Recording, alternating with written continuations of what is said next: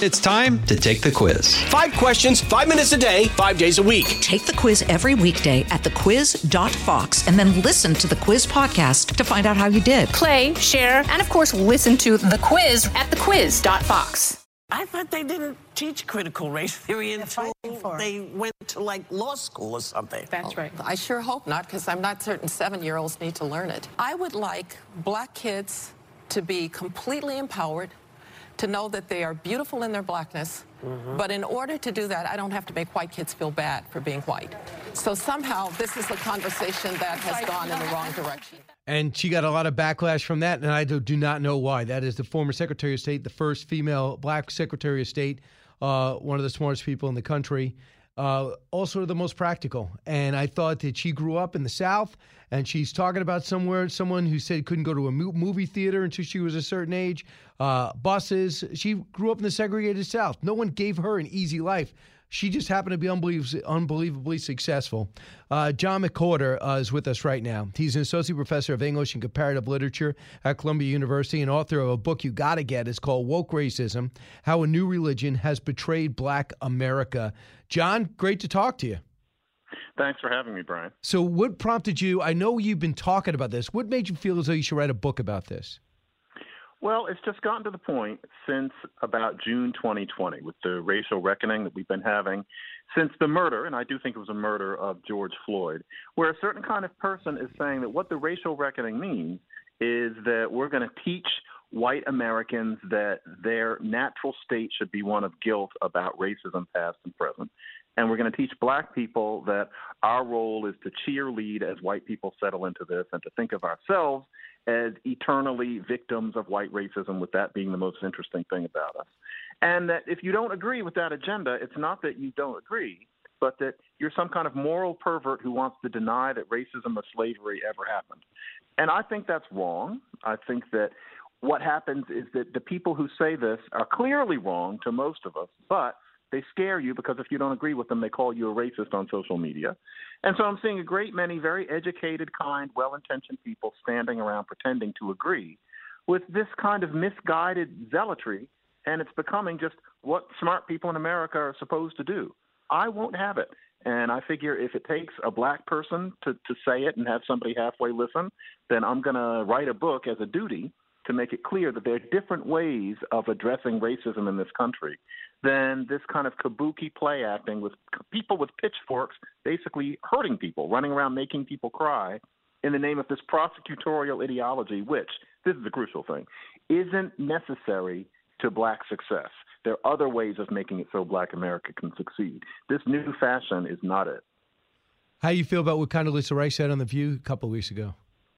She's dead right. And the problem with people's reception of it is that there is a movement in the educational establishment for children of taking ideas derived from critical race theory, such as you know white people on top, black people on the bottom, watch out, guilt, etc. That sort of thing is being taught in public schools and an awful lot of private schools. It's very much in the news. A lot of people turn their head away from this and think that someone like me is just talking about some little tempest in a teapot. Now, it's true that legal theory from 1981, the original critical race theory papers, are not being taught in schools, but that's not what we mean anymore. We mean the basic underpinnings of the ideology. And Condoleezza Rice is not crazy to refer to that. I'm not crazy to gather the news stories and the countless anecdotes I have from schools in practically every state of this country saying that that sort of thing is influencing the way things are being taught. But the thing is, if you call that out, many people think it means you're not battling racism, so you're supposed to pretend that it isn't happening. But it is, and I don't want my children affected by it, and I don't want this country's intellectual culture to be based on that one thing.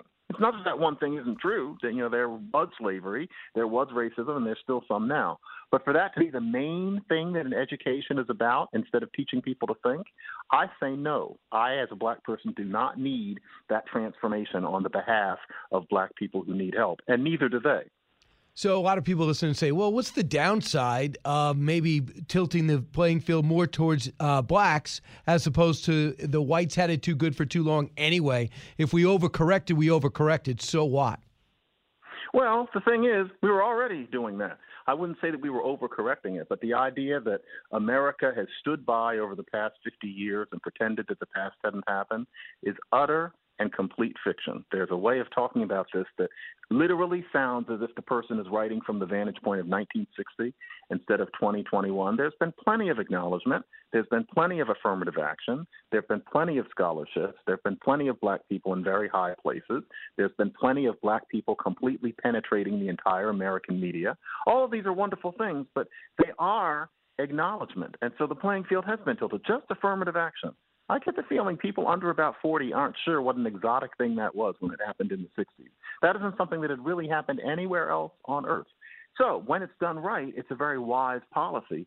That's tilting the playing field. Now, how much do you want to tilt it? Do you want to tilt it so much that a white man has a hard time getting any kind of plum position because the idea that everything has to be given to black people regardless of qualifications or with qualifications placed way in the background. Once again, that's a case I'd like to hear it laid out, but the people who are in favor of this don't lay it out. They just say words like equity and intersectionality and racial reckoning and figure that they've made the case. And everybody's afraid of them because if you say that they're not right, you get called a racist on Twitter. That won't do. I think that the way we were handling these things from roughly the late 60s until about last night made sense. It's this new thing that is extremist and unnecessary and cruel which I think somebody needs to stand up and say something about. Not that I'm the only one, but I want to be one of the people who is standing and saying this this doesn't work. This isn't wisdom. Uh, talking to Professor McWhorter, who wrote uh, Woke Racism, how religion has betrayed, uh, but how a new religion has betrayed a black, black America. Overall, uh, Professor, as you look at what's happening in this country, people look back in the 60s and said, well intended, but while helping out with these social programs, you help destroy the black family unintentionally. How do you feel about that? Well, it's true to an extent, and I hate to say it because there are people who say it who I'm not allied with. I am not a hard right person. I've never come from that particular direction. I don't believe that race is something we need to completely get over. I'm not from that. Nevertheless, welfare was expanded in the late 60s, and that was another way that the playing field was tilted. The idea was to help poor black women by teaching black women to sign up for welfare benefits when ordinarily they wouldn't have. And that did two things. It did mean that fewer black people lived in abject poverty. That's true. Instead, the people who lived in abject poverty were just poor. But then on the other hand, it did mean that fatherlessness, not growing up with your dad, became instead of one way that you might grow up poor and black, which it always had been, became a norm in a great many black communities. That norm that you know it was hard to even imagine having not existed by the 80s is something that began in the late 60s. And so, yes, you need to have welfare, but it was overdone and it did destroy a lot of black communities. And the thing is, you can hear that said by plenty of people who lived in those communities and who live in them now, including pastors and ministers. This is not just some think tank talking point. It's just not something that people want to talk about in the intelligentsia. But the intelligentsia is just one sliver of society, and very few of them are the ones suffering from the effects of racism the way other people are. James, I hear you. A couple of things. So I, I did this book, The President the Freedom Fighter. So I spent the last maybe two years studying everything Frederick Douglass wrote and did, his own by beginning with his own autobiography, which he kept improving. And I'll tell you, just studying it, I had to walk away from it because it enrages me. And I had no ancestors here at the time. Obviously, we weren't. We all weren't alive at the time. And I could see how seeing that as a young black person being enraged that someone would think races are unequal or people are unequal because of the color of their skin. And to see how slow the progress was, even though we made progress through Reconstruction up into the 1960s, you see us getting better. But I understand how you could look back at that and say, wow, it was just two generations where my grandparents or great grandparents had to deal with this type of blatant uh, uh, segregation and mm-hmm. racism. Mm-hmm. So, how do you mm-hmm. process people who say, you know, I keep reading about Frederick Douglass and uh, Booker T. Washington and the slave culture, and there was four million in America. Uh, man, this this country, uh, this is not right, and uh, I'm angry about all that. What do you do with that anger? Yeah, your anger should be placed in things that are affecting you and other people right here in the present with the idea being that what you do about the anger is that you change things in a way that creates real change. If anger is about shaking your fist at white racism and especially aiming it at the past as if the past can see you or hear you, all of that is great, but it's theater. We're encouraged to think that being on the side of black people involves a certain kind of performance. And what people really need to think about is to walk around today, especially if you're a middle class or affluent black person, and those two types of black people are by no means rare today. It's common to be a middle class black person. In fact, you could argue it's the norm. If you're a middle class black person, you walk around saying that because of, say, microaggressions, you are living in a racist country that shapes your entire psychology and you've got your fist stuck up in the air. You're, you're dishonoring your ancestors. You're dishonoring probably your grandparents who went through the real thing. And what's interesting, and nobody ever quite has an answer to this, as often as not, your grandparents didn't walk around with the attitude that you did. The idea was to make the best of things, to be constructive. You know that there's injustice, and sometimes it's even you who's suffering it, especially if it's 1955.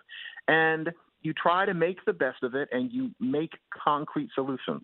It's today that you walk around angry and often police people's language and cheer when people get fired for saying something like reverse discrimination or something like that. Something's gone wrong, and it's because people in 1955 searched for real solutions to real problems and they eventually found them, and that's how the 60s happened. Today we're trying to continue the struggle, but the problems are more abstract, and yet we're encouraged to be just as angry as the people were back before and to call what we're dealing with racism as if 1955 is still here, when what we're really dealing with is legacies and complexities and subtleties. I don't see it happening, and I want to get us back to it. So, you know what? Also, it came to my when, when they had that whole uh, famous people paying to get into great colleges, pretending to be rowers and soccer players and sailors. Mm-hmm. Uh, that I, I just I heard some comments from black students saying, you know, now you know how we feel. Because a lot of them have these great grades, they get into these great schools, and people just assume the only reason they're there is to fill a quota. Because mm-hmm. we tried to bend it to make sure there was opportunity where there wasn't one in the past. And he said, Well, now people look at these celebrities walking around campus or these famous faces. Now you know how we feel. Now you know for sure that they've been bending the process in order to get into these great schools they don't deserve. That's how people were viewing us. So sometimes mm-hmm. you try to help, but you mm-hmm. hurt. Yeah, that's awkward because often the black student who says this is almost daring, say, the 10 year old who sees the emperor doesn't have any clothes to say something, which is if that's how you feel about racial preferences, then wouldn't one solution be not to have them? We've listened to that for decades. Black students saying, I don't like it that people think I got in here because of affirmative action. But then that same person will be on the barricades two weeks later, furious that anybody at the school questioned affirmative action. Well, you know, there's a little sliver in there where you think, well, maybe some black students got in by affirmative action and some didn't. But no, if that's how black people have felt, then the solution is to get rid of legacy preferences, get rid of athletic preferences, and also get rid of racial preferences and, and replace them with socioeconomic preferences, which nobody would be ashamed of and would take in a lot of black people too. But you're not allowed to talk about that because all of this is based on doing a kind of dance rather than thinking about how real people feel in real life and what you can do about it. Right. And now we're in a situation where I don't have the stats in front of me, but these Asian students have their grades through the roof. So they get into all these schools, and people say, well, there's too many Asian students students at our school. Really? So they're not supposed to be smart and work 18 hours a day at their work and go to extra help and uh, I, you know, and do all the things uh, that they do on the side to to have this type of excellence. Yeah, none of that. And of course, the fact that this sounds exactly like the way people were thinking of Jews about 15 minutes ago. Well, it's all very complicated.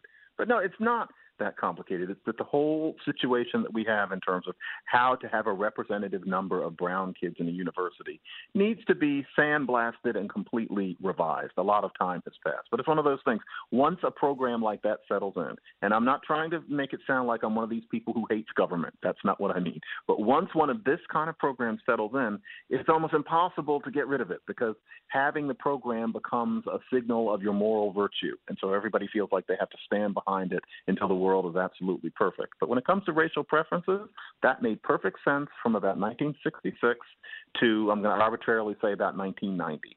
But since then, we've lived in a different kind of America, and it needs to be adjusted to be about misfortune and disadvantage rather than this color of your skin. It's time for that to stop being seen as a right wing conservative thing to say because it's actually a very liberal thing to say. Because you're not. Uh, John McWhorter is our guest, associate professor of English. He wrote the book Woke Racism How a New Religion Has Portrayed Black America. So in Virginia, when we see what's happening now, when these parents are saying, I don't want my kid coming home saying I'm inherently racist or bad or an oppressor, and they're saying it as far as third or fourth grade, are they onto something? Yes. It's something that's happening all over the country. And I'm not somebody who's looking for an issue. I'm not trying to rally a certain kind of person by my side. It's something that I started seeing mushrooming after the summer of 2020 with this racial reckoning. It's more extreme in some places than others. The most colorful examples you see are in private schools because they have more room to turn a whole curriculum upside down. But it's also happening to an extent in public schools. It's absolutely permeating the philosophy that's given to people in schools of education. And anybody who doesn't know that may be pardoned for not, you know, following that sort of thing with their eyes on the news pages, but it's painfully evident and we're really insulting a lot of parents in saying that any parent who has a kid who comes home talking about that stuff and then complains about it publicly is really some kind of bigot who wishes that in school nothing was taught about slavery and racism as if everybody were back in the time of the little rascals. That's just not true. I know too many Democratic, liberal, even leftist, and white parents, people my age, people a generation younger, who tell me, I can't believe this stuff that my kids are picking up in school. And these are not peculiar people, and a lot of them send their kids to public schools. This is real, and anybody who says that it isn't, frankly, has a certain agenda, and that agenda is often that you have to talk about racism above um, and beyond anything else. Sometimes, though, that's not what's going on because, in a way, subverting an education to teaching this kind of ideology is racist too, and making black people into objects and teaching black people to think of themselves as less powerful than we are. So these are discussions that we need to be had, and it cannot be shut down by simply crying racism whenever a certain kind of overeducated person doesn't like the cut of someone's jib. That's not the way to have a society. Nice. I would love the way you said that. So, in terms of overall, this is what you also have. You're, you're dealing with race. I get it, but it's not just with race everyone's dealing with wokeism, whether it's Dave Chappelle, who's got to see if he still has a career. We all know he does. We see Bill Maher has left as a, a, liberal spokesperson for 25 years, now saying he's upset from what he sees, as has to do with the pandemic on down. Joe Rogan, the most powerful podcaster in the country, said this. You can never be woke enough. That's the problem. It keeps going. It keeps right. going further and further and further down the line. And if you get to the point where you capitulate, where you agree to all these demands, it'll eventually get to straight white men are not allowed to talk. Right. Because it's your privilege to express yourself when other people of color have been silenced throughout history. We just got to be nice to each other, man. And th- there's a lot of people that are taking advantage of this weirdness in our culture, and then that becomes their thing. Their thing is calling people out for their privilege, calling people out for their position. You know, it's uh, crazy times. Yeah. I, I think he nailed it, right? I mean, I have nothing to add, and a lot of people would say, "Well, Joe Rogan, you know, makes his living doing this podcast. He's painting in broad strokes." No, everything he said was absolutely true. There's a certain kind of person who, with the best of intentions, and they're often very nice people, as I say in the book, with the best of intentions, what they really are seeking is for white men, and especially straight white men, to shut up. They would be quite happy if a white man decided, I have no right to express my opinion about any of these matters at all, and I will give people of color anything they ask for. That is the goal, and I'm not exaggerating either. And I think all of us know that despite the hideousness of America's past and even grimy things that happen now, that that solution is something out of some communist playbook, out of some Martian playbook, out of some education school circa 1975 playbook that has nothing to do with how a mature society should operate, whatever the nature of the past was. And even if the people who suffered most were descendants of African slaves, we all know that that doesn't make sense. And my book is about how we need to stand up. And the idea is not to try to chase these people out of the room they should be in the room giving us their perspectives, but not standing up and yelling. They can't be the ones who call all the shots. We need those people to go back to where they were two years ago, which is they were one of many people at the table making suggestions in edgy fashion, but not running the show by calling us racists on Twitter with everybody then bowing down and pretending to agree. And, and I think that now that we're coming out of the pandemic, we're beginning to realize something has gone wrong, and I hope my book has caught the moment. Uh, no, I think you absolutely have because there's things that you say that nobody else can, and and the way you go at it and the way you could surround an argument while attacking the issues that are in the news. I'm trying to tackle that on a daily basis. Tell me if you if you could buy this analogy. I think the American people just want a level playing field, plow the field, let me compete, but don't fix the outcome. Don't give me a two goal lead or a two goal deficit. Just let me compete. Yes, anybody who really likes themselves would be fine with that. And I would add very briefly something else. The playing field might not be absolutely perfectly level. In no place in human history has it ever been. Leveler, sure, but yeah, don't fix the game. No self respecting person wants that to be the condition. Unless you're watching WWE, in which in point you act surprised every time the outcome's scripted. uh, listen, congratulations on the book. It's going to be great. It's going to be a runaway hit. I look forward to talking to you about it. Uh, and I've listened to you before. I listened with Megyn Kelly's podcast. Always interesting and insightful. Uh, John McWhorter, go pick up his book, Woke Racism How a New Religion Has Betrayed Black People. John, thank you.